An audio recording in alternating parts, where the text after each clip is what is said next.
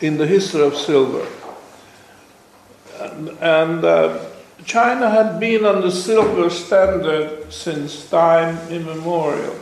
So the longest uh, monetary system which has survived in human history is that of China.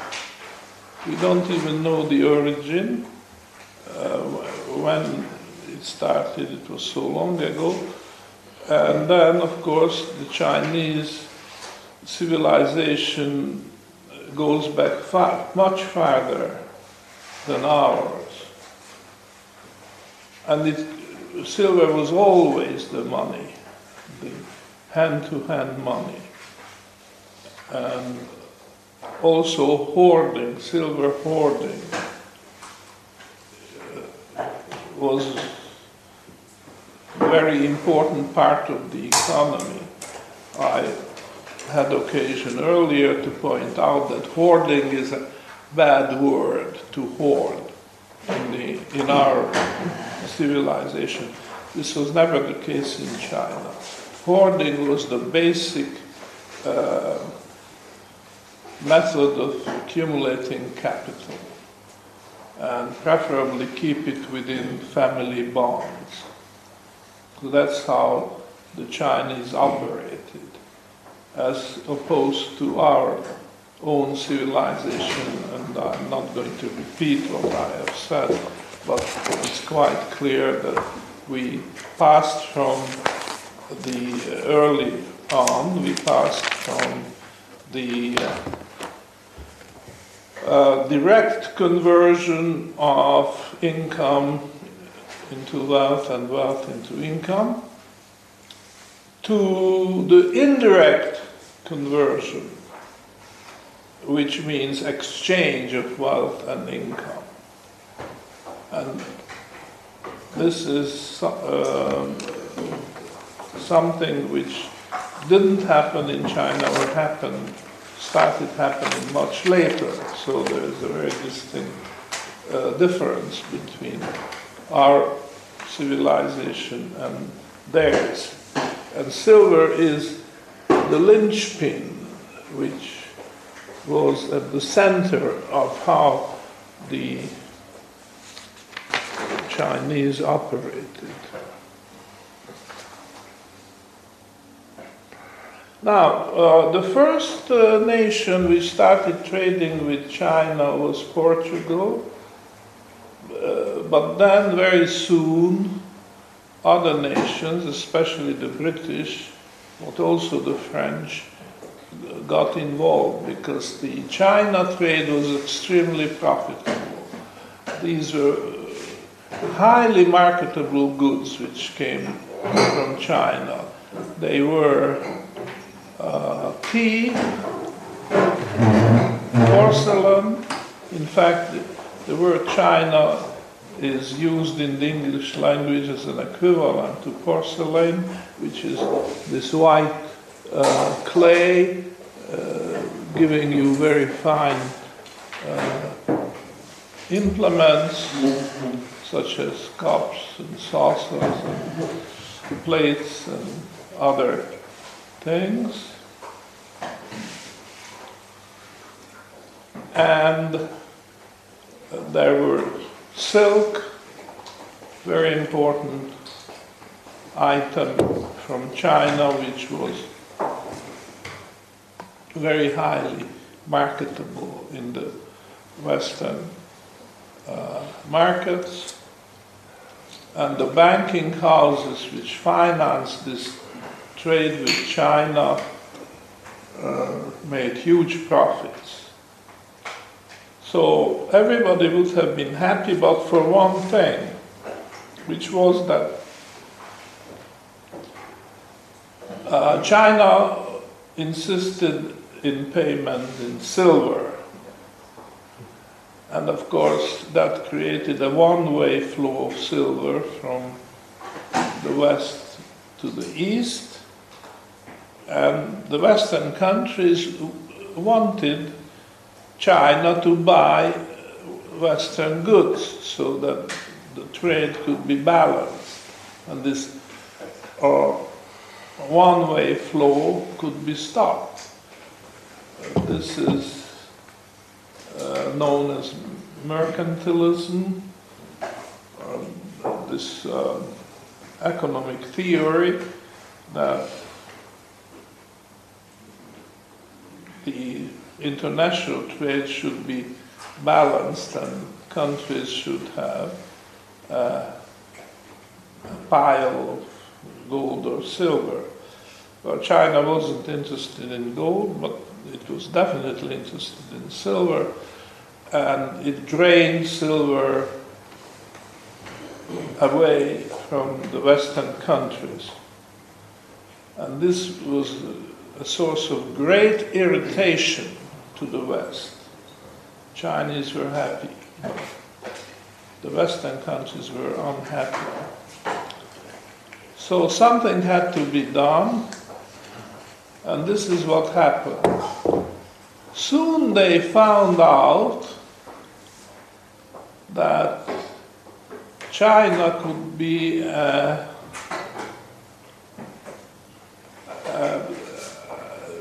made interested in opium. Any quantity of opium could be sold in China.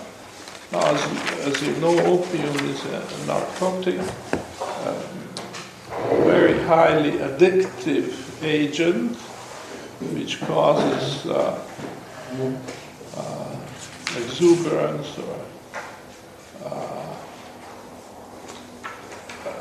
and uh, and uh, the Western countries started to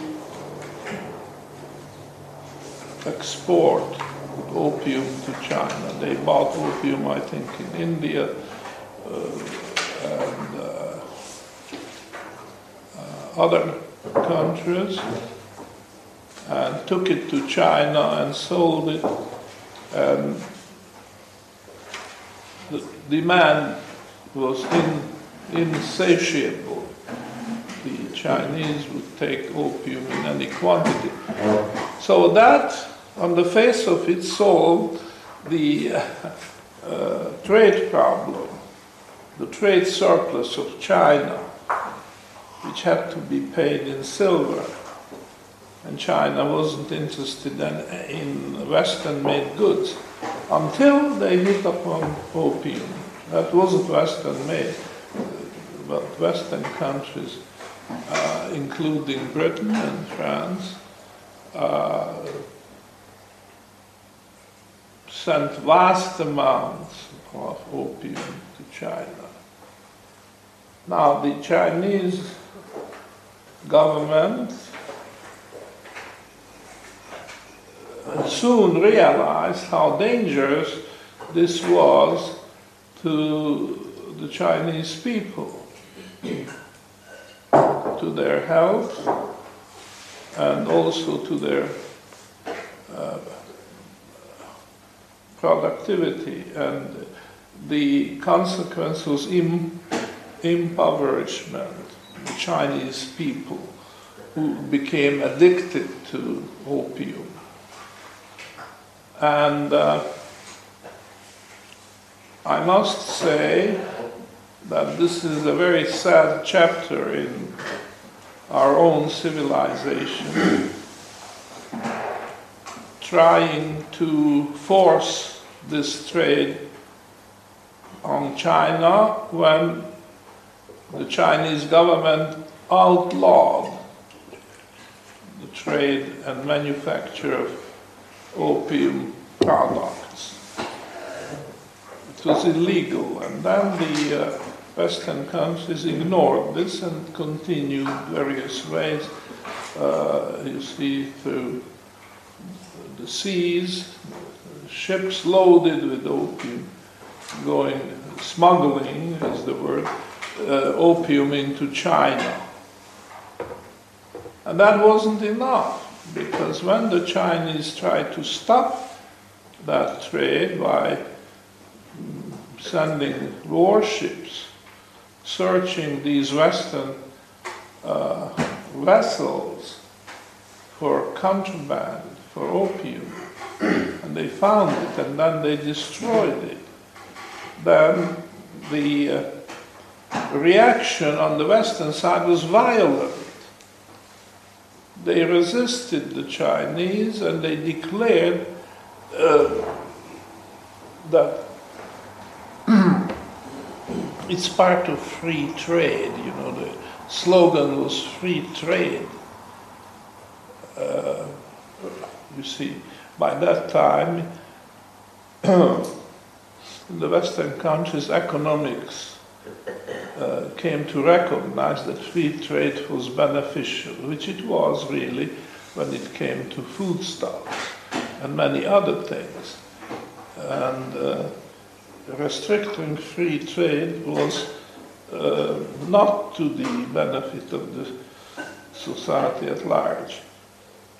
But of course, uh, that shouldn't have been applied to uh, contraband such as opium and addictive drugs. So, uh, this is a, shameful chapter, as I say, in Western, uh, uh, in, in our civilization. And the result was war. In fact, uh, two opium wars, this is how it's known in the, in the history books. 1830 was the first one, and uh, 1845 was the second one. Uh, uh, coalition of Western military forces, naval basically, were sent to, find, to fight the Chinese government. And they had military uh, superiority, and it was easy for them to defeat the Chinese. One, one method, for example, was that uh, Western warships sailed up the Yellow River and other rivers in China, which are which have lots of cities, large cities along upstream. And what they did is they destroyed the uh, collection, uh, tax collection system of the Chinese empire, which is basically uh, boats, Chinese government boats, going, visiting city after city and collecting the taxes. You see, so what these warships, Western warships, did, they destroyed these uh, tax collecting boats of the Chinese government, thereby depriving the imperial government of funds to continue the war. So, after year or two, without taxes, the Chinese uh, government had to sue for peace. And the terms of the peace were cruel and humiliating and uh, they had to give up, the Chinese had to give up territory like Hong Kong and, uh, and uh, Goa, right? In, in, uh, no, that's in India. Sorry. Uh, Macau. Macau? Macau, yeah. And, and that these were just the better known ones. And then there were others. And then they had special rights, extraterritorial rights, according to this humiliating peace treaty, which meant that uh, Western merchants and missionaries were free to enter. They had extraterritorial rights as if they were not uh, the, you know, they're not subject to search or, or restrictions. So uh, the countries to blame are Britain, France, and also the United States, which uh, chimed in, perhaps not in the military part, but in condemning China unilaterally because of violating free trade principles. So this was, uh, as I say, a very sad chapter. Now here's a,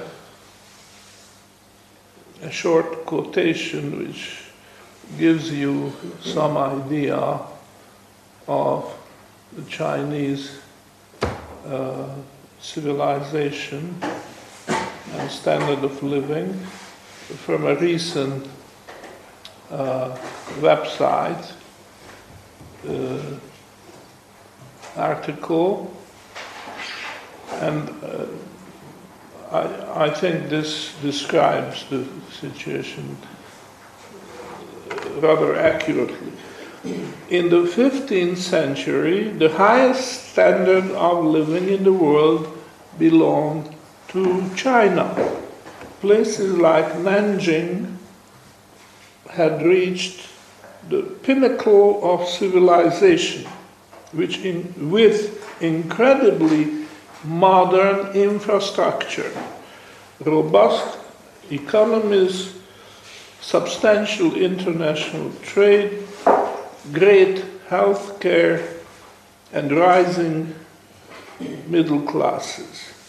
Across the globe, halfway around the world, Europeans were living out short, mud filled, brutish lives in squalid poverty, dying, dying off by the thousands from the bubonic plague. They were practically Neanderthals compared to the Chinese.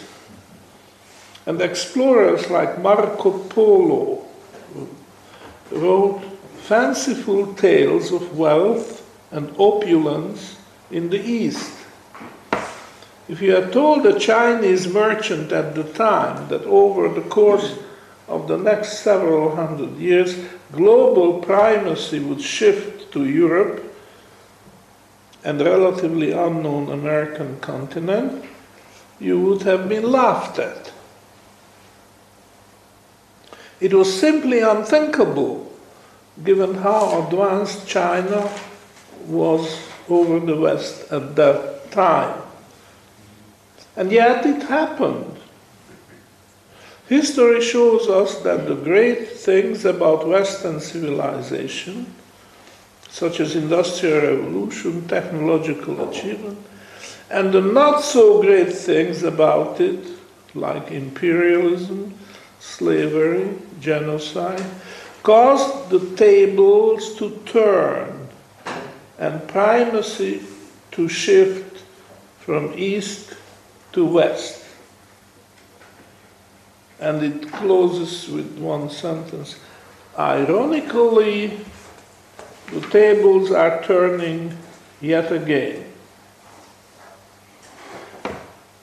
And I would like to suggest or add that the tables on silver are, are also turning on again.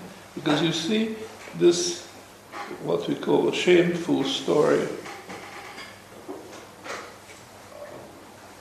how the Western countries treated China, same shameful story how they treated silver. Well, that may just change. Silver could be remonetized, and when it is, it will be a different world again. I just think, I mean, this is just uh, little food for thought. I, uh, I, that's how I'm looking at the world.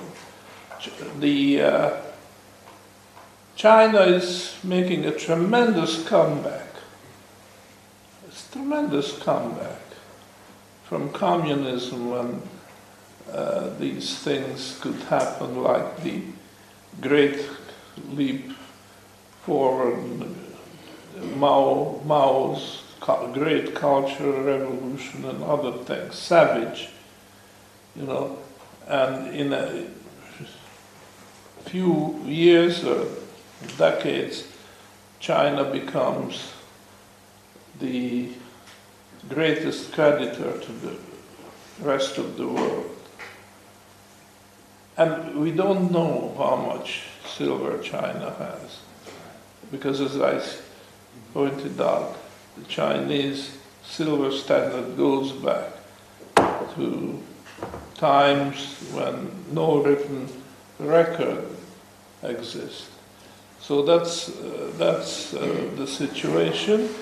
I think it's uh, 11 o'clock, so uh, We'll have a 15 minute coffee break and back for questions and answers. Thanks very much.